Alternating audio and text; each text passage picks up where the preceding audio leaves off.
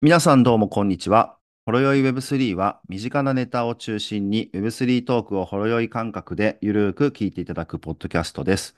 お届けするのは Web3 業界で働く元井と塩原の2人です。さて今回は、えーゲストをお招きしましてゲームファイを搭載した Web3 ウォレット財布について話していきたいと思います。最後までぜひお聞きいただけると嬉しいです。はい。ということで今回ゲスト会です。えー財布のファウンダーの神谷さんを呼びたいと思います。よろしくお願いします。よろしくお願いします。はい。いらっしゃい。はじめましてでは、全く、はじめましてとは程遠いと思うんですが、はい、はい財布のファウンダーの神谷智親と申します。はい。今日はよろしくお願いします。よろしくお願いします。はい。はい、違和感めっちゃありますね。久しぶりにこあのの3人で喋る。そうですね、ダブルな違和感があって、一個が元同僚、うん。もう一個は同級生っていう、まあ、あのダブルな、確かに。はい。そうですね。ちょっとじゃあそこら辺の、あの、身内ネタになっちゃうのあれなんで、リスナーの方にも紹介しますと、えっと、ファウンダーの神谷さんとは、僕も塩原くんももともと、はい、シンクロライフという Web3 のプロジェクトで一緒に働いてたメンバーです。はい。で、僕と、えー神谷さんは、高校からの同級生です。いうね。はい。そんな3人で今日はお届けしていこうと思います。はい。よろしくお願いします。はい。まあ、なんか、あのーよく知ってる3人なんで、もう楽しくいろいろ話せればなと思ってます。そうですね。うん。はい。じゃあ、ちょっと早速なんですけど、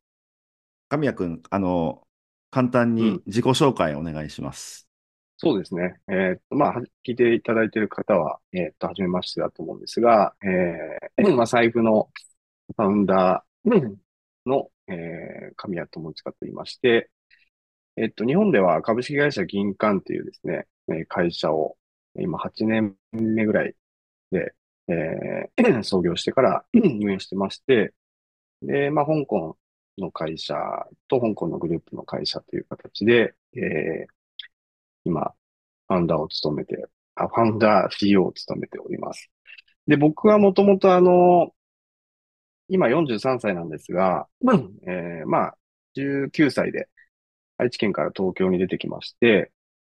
で、大学時代に起業してですね、もともとあの個人事業からスタートをした、えー感じで、えー起業家人生がスタートしまして、で、実はあの、銀館っていう会社の前に、えーまあ一番最初に、立ち上げた会社23歳の時から、まあ約10年ぐらい、ベンチャー、まあ当時はベンチャー企業っていう、まあスタートアップということはなかった時代だったんですけど、まあ10年ぐらい運営をして、えーまあ未上場の会社に、えー M&A っていう形で、まあ、売却して終わりましたと。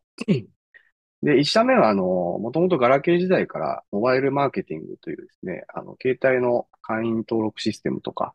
えークーポンシステムとかですね、結構まあ実店舗向けのそういうまあ IT ソリューションというか、サービスを行ってまして、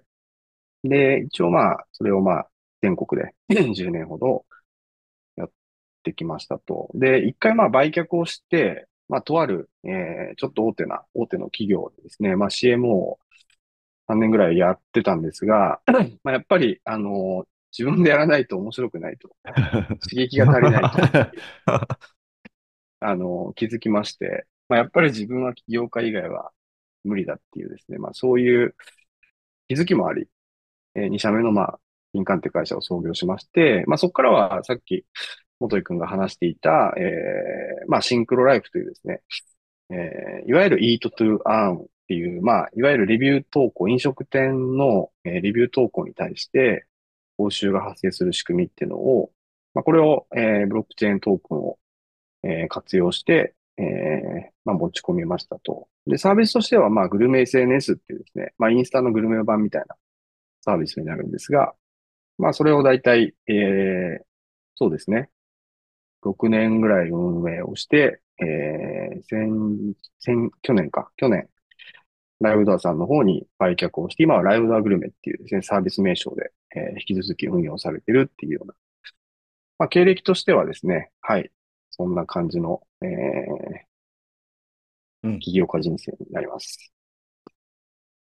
もうじゃあ3年間だけサラリーマンやってたんだね。そうだね。一応人生でね3年間サラリーマン。ただなぜか俺だけ有給っていうものがなんかなくて、うん。なんか有給っていうのをなんか経験したこともない。なんかすごいなんかええ役員だったから、なんか中途半端な立場で、そう。結構有給取りたいなっていう夢が今でもあります。いつか取れるといいね。まあ、なかなか取れなさそうだよね。死ぬまでなさそうだけど。昔、神谷さんに 面接したことないっていうのを聞いたのをなんか思い出しました。人生で面接したことないっていう。なるほど。確かに僕が塩原くんを面接して、まあ、元井はノー面接でうちに入ってきてまして、確かに面接する側なんですけど、面接されたことが確かにないので、あのーみんなすごいなって思ってます。まあ、シンクロライフでね、一緒に、どれぐらいだろう ?2 年、一緒に、3人揃ってた2年ぐらいなのかな？わかんないけど。揃ってたのは2年ぐらいじゃないですかね。うん。うんまあ、僕ら、こう、ほろ酔い2人は、だから、この Web3 業界に入るきっかけはシンクロライフだからね。そうですいう意味でもね。ね、めちゃくちゃ勉強になりましたよね。うんね。まあでも、ちょうどいいサービスだったんじゃないかなっていうのは思ってて、まあガチンコのその Web3 のやっぱサービスとかプロダクトに最初から関わるって結構ハードルも高いし、まあ知識とかね、経験ないとなかなか難しいと思うけど、なんかシンクロライフはまあある意味こう、Web2 と Web3 のこうハイブリッドみたいなところがあって、まあなんかこう一般的にやっぱりインターネットのね、知識とか、テック系のこう知識とか営業経験とか、いろいろこう今までの役に立つようなところが多かったと思うので、なんか入りとしてはなんか、ね、すごい自分のプロダクトとか自分がやってたことをこんな風に言うのもあるんですけど、二人にとっては、スタートとしてはすごいなんかいいところから、なんかこう入り始めたんじゃないかなっていうのは、うん個人的にはね、ちょっと思ってるっていうのはありますけどね。うんうん。当時そもそもトークン発行してる会社自体が日本だと少なかったじゃないですか。うん。その中でも、そうだね。うんはい。今はありますけど。そうなんですよね。だから、日本の資金決済法とか、あの辺ができる前に僕らってやっぱりやってたっていうのがあって、で、当然資金決済法ができて、そこにこうレギュレーションができて、で、そこのレギュレーションに準拠できないサービスはもう全部閉鎖してってっていう、まあそんな結構暗黒時代でも実は間はあったりしてたので、うん、まあ僕が会社2回目の会社ってのもあって、まあいずれ規制なんてできるし、あの、できた時に、まあある程度こんな風なところが規制されるんだろうなっていうのを結構意外と予測してやってたっていうのがあって、うんうん。だからまあシンクロライフはなんでこれでできてるのってよく言われてたんですけど、まあ徹底的にレギュレーションは最初から設計して、日本と海外うん。でハイブリッドでやってたので、うん、あんまり話す機会もね、そこは当時もなかったんですけど、うん。よく言われてはいましたね。うん。うん。いや、だから2017年とか18年ぐらいの話だもんね、今の話も。そうそうそうそう。で今だとね、当たり前にトークン発行みんな海外行ってするけど、当時そんなことやってる 奴ら本当にいなかったよね。いなかったですよ入りたくても調べる側大変ですからね。うん。そう。今よく魔界魔界って言われるじゃないですか。ああ Web3 のね。結うん。こうね、あの、マイナーな、本当にこう、はいはいよくわかんない領域行くと言われると思うんですけど、うんもう大魔界ですよ。いや、本当確かに今も大魔界で、しかも本当かなりの暗黒期だったよね。その2018年の ICO バブル後とかから。だからシンクロライフにいる間、本当に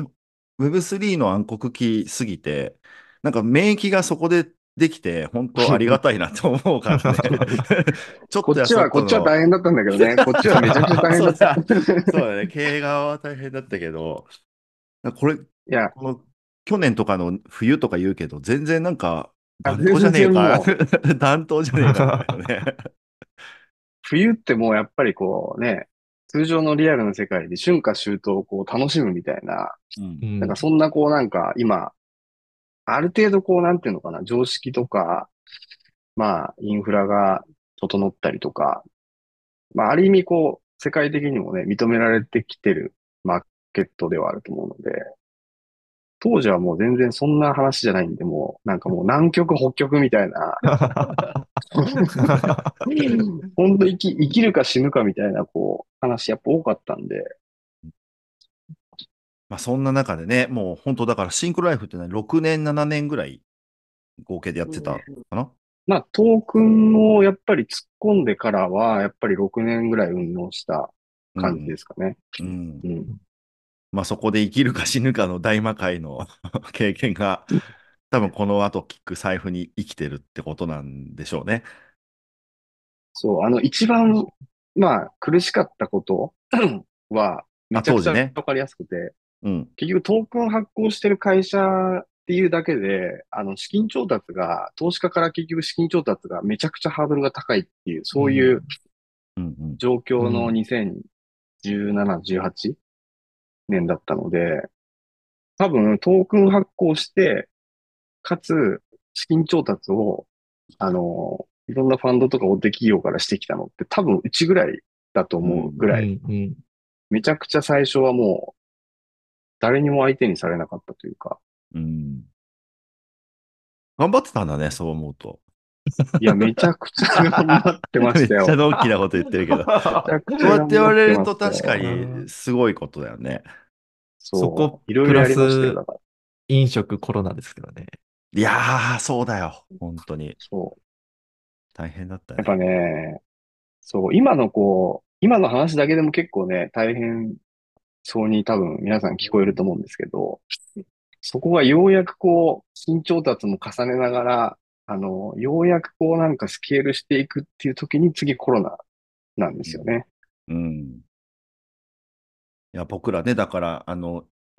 シンクロライフはグルメのアプリで、えーユーザーさんのそのグルメの投稿もだけど、その裏っ側で飲食店さんともね、いろいろこう営業したりとかビジネスやってて、コロナで本当お店やってなくて、マジ、マジどうしようみたいなね。とんでもなかったよね、今思い出すとあれ。そう、あの、飲食店にはね、支援金が出て、飲食店がいないと成立しないうちのビジネスには支援金が出ないっていう非常に、となんかそう納得できない、こう、なんていうの、状況うん。がやっぱり、まあうちだけじゃなくて、やっぱそういうね、旅行とか、他もそうなんですけど、まああの時期はね、結構事業会社きつかったというか、特にスタートアップは結構きつかったと思いますし、まあなので僕らのその、まさに前回のエコノミックスが、加盟店が、まあ CRM とかロイヤリティマーケのサービスを使えば使うほど、まあ、いわゆるトークンが、あのー 価値が上がっていくような、そういうエコノミックス設計を作っていて、あのーこれからようやくうん。そのフェーズだっていう時に、飲食店で売り上げがゼロになるみたいな。飲食店開拓はめちゃくちゃしてたのに、売り上げが飲食店側にないっていう、なんかこう、すごく悲惨な状況でしたね、あの時は。カオスでしたね。カオスだ宣言起こった瞬間に売り上げが下がるっていう。そうで営業にも皆さんあのその行けないみたいな。そうですね。そう、その中で、この、元井くんと塩原くんは、シンクロライフのですね、営業、加盟店開拓のところを支えた、まあ、トップ2なので、あの、僕は非常に感謝もしてますし、恩があり、まあ、元井くんなんかはね、あるとある大企業にめちゃくちゃ怒られて、なんか一回そんな事件も、懐かしい。もっと喋りたいけど、ちょっと、ちょっと控えとくわ。名前は出せないです。面白い、この話は結構面白いと思う別の機会にねちょっとオフレコ元の話、やらかした事件みたいな。うんはい。あそれこそ、今、もともとその僕がお付き合いさせていただいた飲食店の経営者さんが、実はピザデーの NFT 保有者でもあり、えなんか、そうなの？そうなんだ。そういうつながりえーも。それ俺聞いてないよね、しばらく。いや、聞いてますよ。話したじゃないですか。はい、したっけ？話してます。話してます。話してます。はい。いや、つながりがね。つながりありますよそ。うん。んいや、本当ね、個人的にも。あ、どうぞどうぞ。うん。いや、あの、やっぱ誰がやってるかっていうのは結構ね、あの、ここの多分視聴者の方々もそうですし、あの、サービスってね、結構その誰がやってるかっていうのが見えると、まあ、便利かどうかだけじゃなくて、やっぱそこに愛着とか応援したいっていうのは結構、あの、出てくると思ってて、なんか Web3 はまさにそこがわかりやすく、この NFT とかデジタルアセットって共通のこうなんかね、あの、ものが持てるっていうのは、まあ、まさに今の話ってすごくね、腹落ちするというか、うん。あ、どこどこの誰々がやってるプロジェクトなんだっていうのは結構ね、すごい多いと思うんですよね。で、その中で、シンクロライフが、あ、でも売却して、その後し、今度財布を立ち上げるっていう感じ、立ち上げているのか。僕が財布の確かコンセプトを聞いたのはもうなんか1年半ぐらい前な、で、カフェで聞いた記憶がすごくあって。それって塩原くんが僕も独立したくて我慢できませんって相談した時だっけ？いや、そうでしたっけ？それぐらいじゃない？それぐらいかもしれないですね。確かに1あの時年は辛かったな。僕もう独立したくてしょうがなくて我慢できないんですけど、どうすればいいですかって相談。しかも独立する、独立することを応援してる僕からするともう、独立しなよって言うしかないっていう選択肢になる。そうだよね。うん止めれないよね、それは。そう。まあでもちょうどね、あの売却の時期と塩原くん独立する時期が本当に同じだったから、あの、タイミングは良かったよね。なんか僕もそこまで一緒にやってくれて、まあすごく助かったし。そうですね。うんなんかいつ辞められるんだろうと思いながら、引き継ぎしないとって思いながら、年が明けたら売却することになったみたいな。え？みたいな。いや、俺はもう、だから売却することも当然決まってたの。決まってたっていうか、まあ、あの、うん当然決まってる中で、塩原くんともね、コミュニケーションしてたから、もう毎日お祈りしてたもん。塩原くん頼むって言って、もうちょっとだけ、もうちょっとだけ言ってって。そんなことがあったのね。ありましたね。元井さんはいなかった時ですね。そうだね、もうちょっと前にね、いなくなっちゃってたから。懐かしいですね。いや、もう、あの、ほろ酔いでも、あの、多分最初の方とかに本当話してるんだけど、僕がこの業界に興味持ったきっかけは何を隠そう、神谷くんの、あの、ビットコインの、2017年ぐらいにこう、ビットコイン知ってるかもといって言って、あの、お台場で、お台場で1時間ぐらいずーっとビットコインの話されて、そっから興味持って、いや、したした。で、そっから興味持って、本当に調べて、なんか面白いなーってなって、じゃあちょっとシンクロライフ手伝わせてくれよっていう、そっから入ってったから、まあ本当にあ確かにね。の、僕ね、うん。ずーっとサラリーマンやってたのに、いきなり右も左も分からずに、あの、大魔界のスタートアップ入って、暗黒期を乗り越えて、あ本当にね、あの、人生何が起こるか分かんないなと。まあ本当にいや、で Web3 のね、も、大先輩ですよ、うん神谷さん。いや、もうそう言っていただけてすごい嬉しいんですけど、あの、まさか来るって思ってなかったんで、本当にいや、来やっていうか。あの、多分聞いてる人は多分あんまり分かってないと思うんですけど、これ元井くんは新卒から広告代理店で、なん、何年だっけ？11年かな。そう、大手の広告代理店で働11年のキャリアがある人が、お台場で僕がビットコインの話したことによって、そっから多分ね、1ヶ月も経たないうちに、うん。先に辞めてたよね。もうや、辞めたみたいな話をなんかしてて、それで東京に来るっていうのが、あの、ちなみにこの話って僕とうちの CTO の三田うん。が、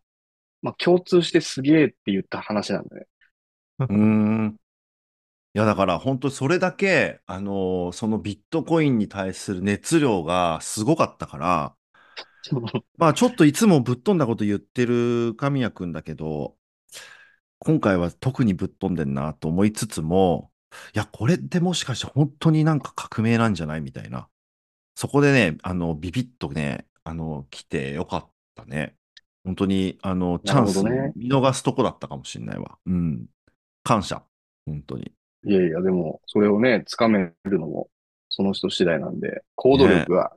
僕まあ、ら良かっからしたのかどうか答え合わせは 死ぬ時にしかできないんだけど。まあ、答え合わせは一生できないので、あの、今が楽しければ良かったんじゃないかっていうね。そうですね。うん。そんなね、シンクロライフから、この、今、これから紹介していくゲームファイ搭載した Web3 ウォレット財布にチャレンジするわけですけど、そのシンクロライフでやっぱりこう、ま、なんだ、経験したことが多分いっぱいこの財布に生きてるんだろうなっていうのは、サービスとか、まあ、公開されたばっかりのホワイトペーパーとかを読んでても思うんだけど、なんかこう、やっぱりそこら辺はシンクロライフの経験、めちゃくちゃ生きてるわけですか？現なんか体験というか、苦い思いとかも含めて。そうですね。あの、めちゃくちゃ生きてます。うん。あの、っていうのはやっぱりストレスがすごく実は、シンクロライフやってた時の、やっぱブロックチェーントークンとかその Web3 周りのところは、実はめちゃくちゃストレスを抱えてやっぱりやってたのがあって、まあ当然レギュレーションの部分でできるできないもありますし、あとはやっぱりその、一般の Web3 とか、まあ当時で言うとトークンとかブロックチェーンとかが、まあ全然こう、わからないそのグルメ好きな人が、やっぱりユーザーの8割を占めてたので、うんうん。うん、やっぱりそのプロジェクトとしての開発リソースとか、やっぱビジネスとしてのこう、展開の方向性を、まあやっぱどうしてもその、うん、Web3 でこう、もう少しこう新しいところでいろんなやりたいことを実現していくことが、まあ実はほとんどプロダクトとかユーザーにとって、あの、インパクトが出しづらいみたいな。うん。まあ実はそんなちょっとジレンマもあって、だから、まあ、それで言うと、まさに反面教師じゃなく、反面教師じゃないんですけど、まあ財布のターゲットはもう Web3 の領域にいる人しかまあターゲットにしてないっていうのはもうはっきり最初から決めていて、あの、なので、ブロックチェーンって何、トークンって何、NFT って何っていう人に対して、うん。まあ、使えるようにするっていうことは、まあ、少なくとも最初の1年は全く考えてなくてうん、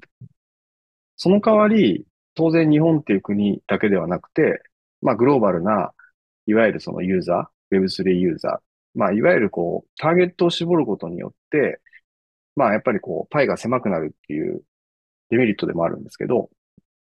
でもそれをこう、一つの国じゃない領域でやれるっていうのが、こう Web3 の面白いところなので、なので、一個そのターゲットユーザーとってみても、真逆のことを結構実はやってるっていう。なので、まあ、他にも結構いろいろあるんですけど、まあ、シンクロライフでやっぱりできなかったこととか、シンクロライフですごく、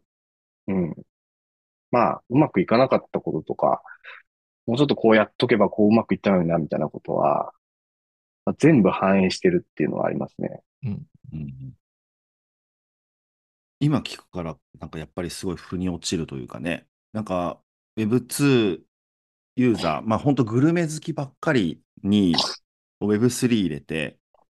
うん、右も左も分かんない人たちが使うって相当大変だし、なんかどこ見て経営していけばいいか考えていけばいいかとかもね、多分そう当時相当悩んでたんだろうね。今のうん。現在でもそういう問題って多分あると思うんだけど、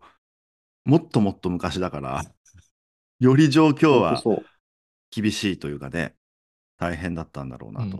うんうんでもそんな中でも、あの、うん、あの、投稿すると、こう、トークンがもらえるみたいな、そのインセンティブの設計とかは、やっぱり結構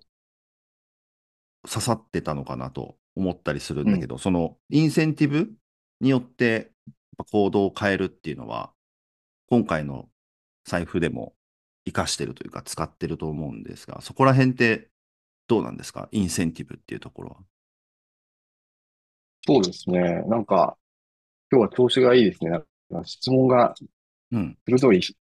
ゃんと、うんあの、もう下書きが山ほどある。なんかいい質問だなって聞いててうん思ったんですけど、まあまさにでもすごい本当にいい質問で、そのインセンティブの考え方ってすごく面白くて、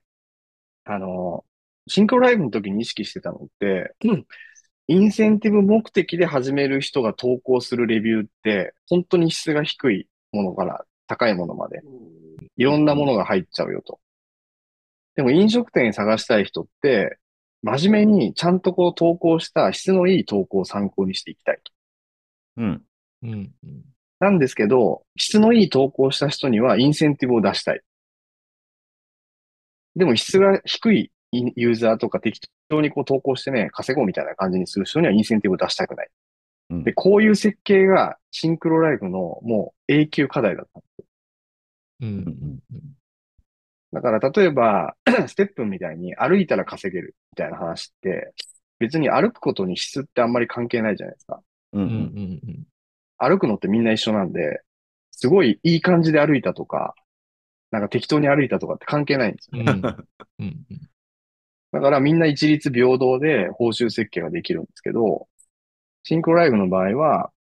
そのやっぱレビューの質をどう評価して、そこのどう評価するアルゴリズムを作って、そこに対して配布量を決めるっていう、こうむちゃくちゃ難しいアルゴリズムを作ってたんですよ。うん。なので、あのそのインセンティブのところでいくと、やっぱりその、当時はわかりやすく何やったらいくら稼げる？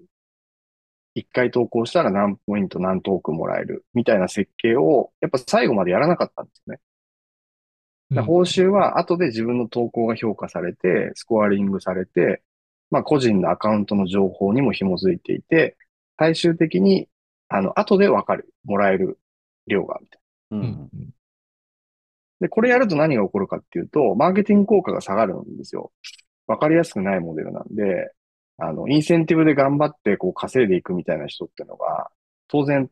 ユーザーとしてこう、取りづらくなるんですよね。うん。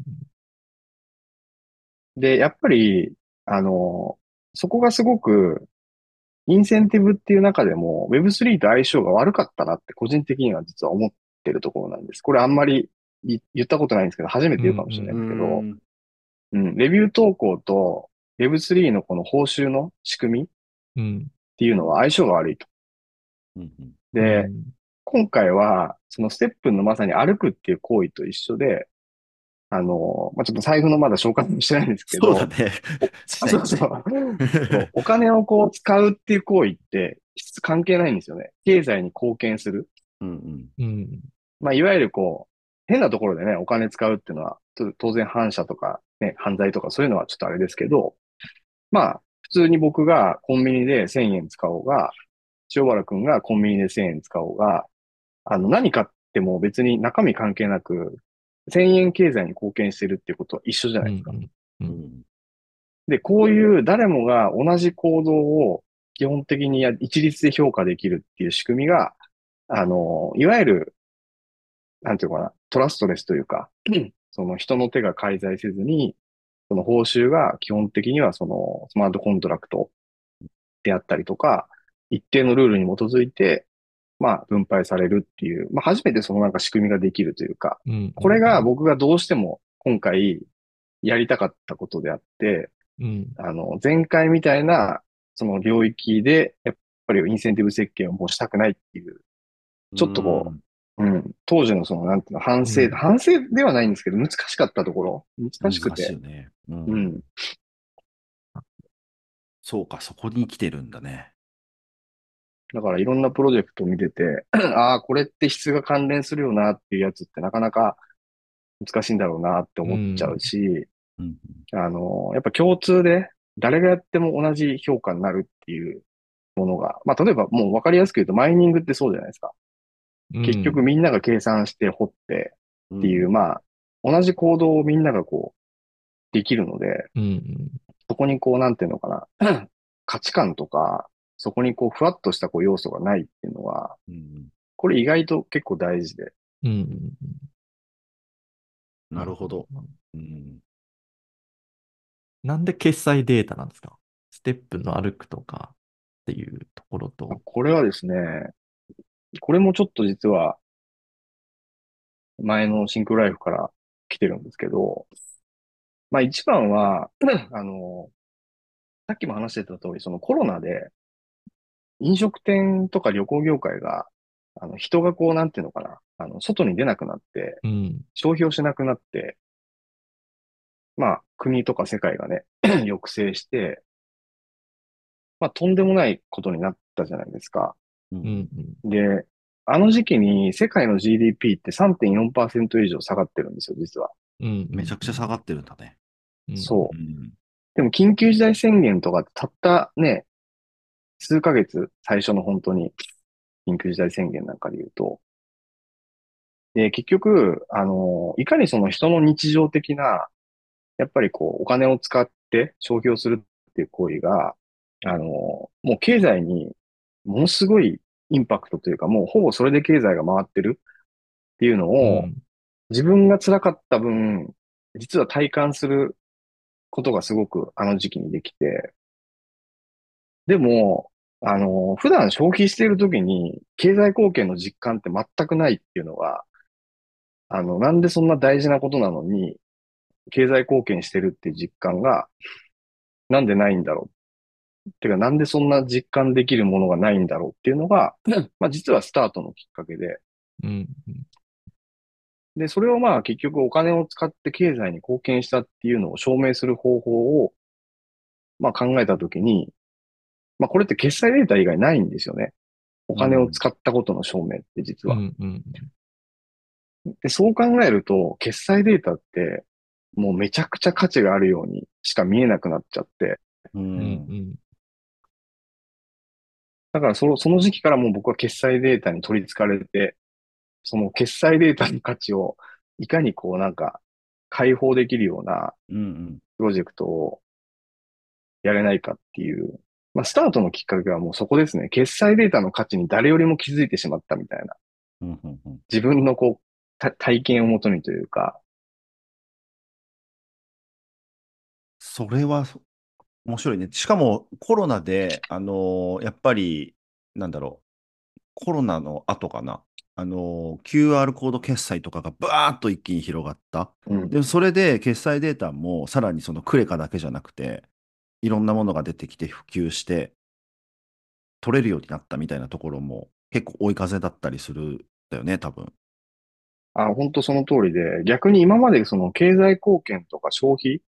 の、やっぱりエビデンスとか証明ができなかった理由って、結局は現金決済比率が世界的にもやっぱり、あの、当然高かったので、現金の移動ってどこでも証明できないので、まあ当然こうね、マネロンとかそういう悪いところの話も、やっぱり現金のやり取りっていうのも、そういうところでも出てくるし、あの、まあ時代の変化だとはすごく思ってて、まさに本当キャッシュレスの加速が進んだことで、まあほとんどの店でキャッシュレス決済ができるようになったっていうのは、まあすごい大きいですよね。うん。うん。ちょっと深掘りしちゃう前に、一回この辺でさ、まあそうですね財布なんなんだなんかさ、っていうやんないとね。3人で、3人でいつも通り話してても聞いてる人わけわかんないんだろ うなって。置いてけぼりにしちゃってるからいけないので。じゃあちょっと改めて、えっと、今日はメインはそのゲームファイを搭載した Web3 ウォレットの財布ですというところで、じゃあちょっと神谷さん、その財布説明してください。お願いします。わかりました。ちょっと簡単にじゃあ、説明しますね。えっと、まあ、今ちょうど話してたですね、まさにその決済データ、この埋もれた決済データの価値をデジタル資産に変える、このゲームファイっていうのを、えー搭載した、まあ、Web3 ウォレットっていうですね、まあ、プロジェクトです。なので、まあ、財布っていうのは、まあ、日本のそのお財布を、えーもじったですね、えーまあ、基本的には造語になるんですけど、あのこの財布の実はウォレットサービス自体は、今まではこう、ウォレットって暗号資産を管理したりとか、NFT を管理したりとか、まあ、いわゆるその管理ツール的な立ち位置にいたと思うんですけど、あの、僕らは、えー、どちらかというと、こう、利用者に新しい価値を、消費のこう、活動の中で、新しいこう価値を提供できるような、まあ楽しいこう、ウォレットを作っていきたいなと。なので、つまり、えーっと、まあ現代のこう消費活動を通じて、まあ経済貢献っていうのをデジタル資産に変えるような体験を、まあ作っていこうというところで、まあこれが実はビジョンとコンセプトになるんですけど、まあじゃあどうやってっていう話になるんですが、まあその経済貢献をえー証明できる唯一証明できるさっきお話しした決済データっていうものを使って、あの、いわゆる育成ゲームみたいなゲームファイを作っていくということを、えーやってます。で、NFT に関しては、日本のこう伝統のですね、招き猫をモチーフにした、あの招き猫 NFT っていう、まあ 3D 化、3D モデル化されたですね、招き猫 NFT が、えーまあ、基本的には自分のウォレットに一人一個保有をして、一個以上ですかね。一個以上保有をして、自分の経済貢献の証明になる自分の決済データで、この招き猫が育成ができると。で、育成されると、まあ、トークン、NFT などデジタルアセットが、まあ、かえー獲得できたりとか、まあ、当然育成した NFT をマーケットプレイスで売買したりとか、で、育成した NF NFT NFT 同士をこうブリーディングして新しく、まあ、招き猫を製造するとか。まあ、とにかくここはもう完全に、まさにそのゲームファイの、えー皆さんのご存知のような、まあ、いわゆるステップンみたいなですね、あの、サービスの消費バージョン、消費決済バージョンっていううんうにちょっと捉えてもらえるとわかりやすいかなって、はい、思ってます。なるほど、ありがとうございます。じゃあちょっといろいろ深掘りしていきましょうか。しょばくん、どこから深掘りしていこうか。どこからいきますか？いっぱい聞きたいことあるけど。ですね。うん。でも、僕ユニークな点がウォレットだと思っていて、なんかゲームだけじゃなくて、ウォレットがなんかこう主軸に中心にあるみたいなところで、で結構ウォレットって今もメタマスクもあれば、いろんなチェーンごとにいろいろあったりす思うんですけど、なぜウォウォレットなのかみたいなのってありますか？そうですね。あの、僕らは今実はこれ未来のお財布っていう実はことを掲げていて、あの、もともとさっきのその経済貢献の可視化ともう一つは、あの、これから全部そのウォレットにいろんなものがこう集約されていくっていうふうに思ってるんですね。うんなので、例えば今皆さんっていうかまあお二人も含めて、まあポケットにお財布入ってますよと。うんうんで、スマートフォンにいろんな QR のペイメントのウォレット入ってますよと。で、クレジットカード持ってますよと。で、どっかのポイントカード持ってますよと。で、メタマスク持ってますよと。ううんんじゃないですか。うんこれ全部一緒になるって僕らは思ってるので、うんうんじゃあどっから一緒になるかっていうと、やっぱりそのお金を使うとか、お金をこう、何かに変えるとか、まあ例えばデジタルアセットであればデジタルアセットをまあ当然保有するっていうところがまあ今は Web3 上では結構ひとまとまりになってきてると思うんですけど、うんうんまあこれからはその当然 Web2 とかリアルな世界でもデジタルアセットがどんどんどんどん出てくると思いますし、当然そのデジタルアセットとリアルな決済っていうのも当然つながってくるわけですよね。うんうんなので日本円しか決済できないとか、フィアットしか決済できないってことはもう今の話で、当然自分の暗号資産も現金、法定通貨も、まあ、ウォレットの中に入っているデジタルマネーみたいなものも、全部同じように使えるように必ずなるんですよ。うんうんなので、そうなった時に、あの、ただ管理するだけじゃなくて、やっぱりさっきお話しした、あの、世界のその消費だったり経済にこう貢献できるようなウォレット。うんで、みんながその、ウォレットを使ってて、例えばウォレットの中に僕らはたまごっちが入ってるようなイメージっていうのをよく、うん言ってるんですけどだから自分のウォレットって自分の消費も証明できるし、持ってる資産も当然保保管もできる。かつ、自分のそういうこう経済貢献で、やっぱりこう、NFT が育成できるような、こう、たまごっち体験みたいなものが入ってると、そうすると、まあ、初めて、経済に貢献できるようなウォレットっていうのが、まあ、できるんじゃないかなっていうので。なので、ウォレットはどっちかっていうと、まあ、マストというか、ウォレットから実は考え始めたっていう方が正しいかもしれないですね。うんうんうん。もうじゃあ、間違いなく、神谷君の中では、こう、あらゆるその散らばってるポイントカード、クレカだったり、現金だったり、まあ暗号通貨だったり、もう全部そういうものがもう一つになる時代がど、どれぐらいで来るかなと思ってるの結構近い未来来ると。うーん、まあでも、全部が一つになるのはやっぱり5年、10年かかると思うんですけど、うんまあイメージとしては、ね、塩原くんはちょっと若いからあれかもしれないけど、僕とか元井が若い時代って、そもそも紙のスタンプカードとかしか多分なかったんだよね。うんうんうんあの、カードのポイントカードとか。うん。そうだよね。でもそれが全部スマホに統合されるなんてのは当時多分あんまりみんな想像してなかったと思うんですけど、まあやっぱりそこに10年ぐらい、まあかかってる、もっとかかってるのかな ?15 年ぐらいは多分かかってると思ってて、だから結構その、まあインターネットのこう進化の、テクノロジーの進化のスピードって、まあどんどんどんどんこう速度が上がってるので、そこまではかからないとは思うんですけど、なので、まあ、それぐらいの時間はかかると思いますし、ただまあ一番最初にじゃあどこを、じゃあ、なんていうのかな、ひとまとまりになり、なり得るかっていうと、やっぱ Web3 ユーザーがどんどんどんどん増えていく。今まではいろんなポイントを貯めてた人も、なんか暗号資産とかトークン貯める楽しさをどんどんいろんな人が知っていくと、企業も、まあハイブリッドでこう、インセンティブ出したりとか、まあ今もね、NFT 出したりしてるところもあると思うんですけど、Web3 上にあるものは全部簡単にまとまるし、それを簡単に使えたりとか、まあ簡単に保管できたりっていうのは、うんまあこれはもう多分本当に、あの、もうできてる話だと思うんですよね。なので、そんなには時間はかからないんじゃないかなっていうのは思ってますかね。なるほど。なるほど。僕ちょっと気になったのは、まあそういう時間軸で考えている中で、この、そういう意味では、その、このゲームファイっていうことも、まあすごく大事なポイントなんじゃないかなって思うんですけど、このゲームファイ、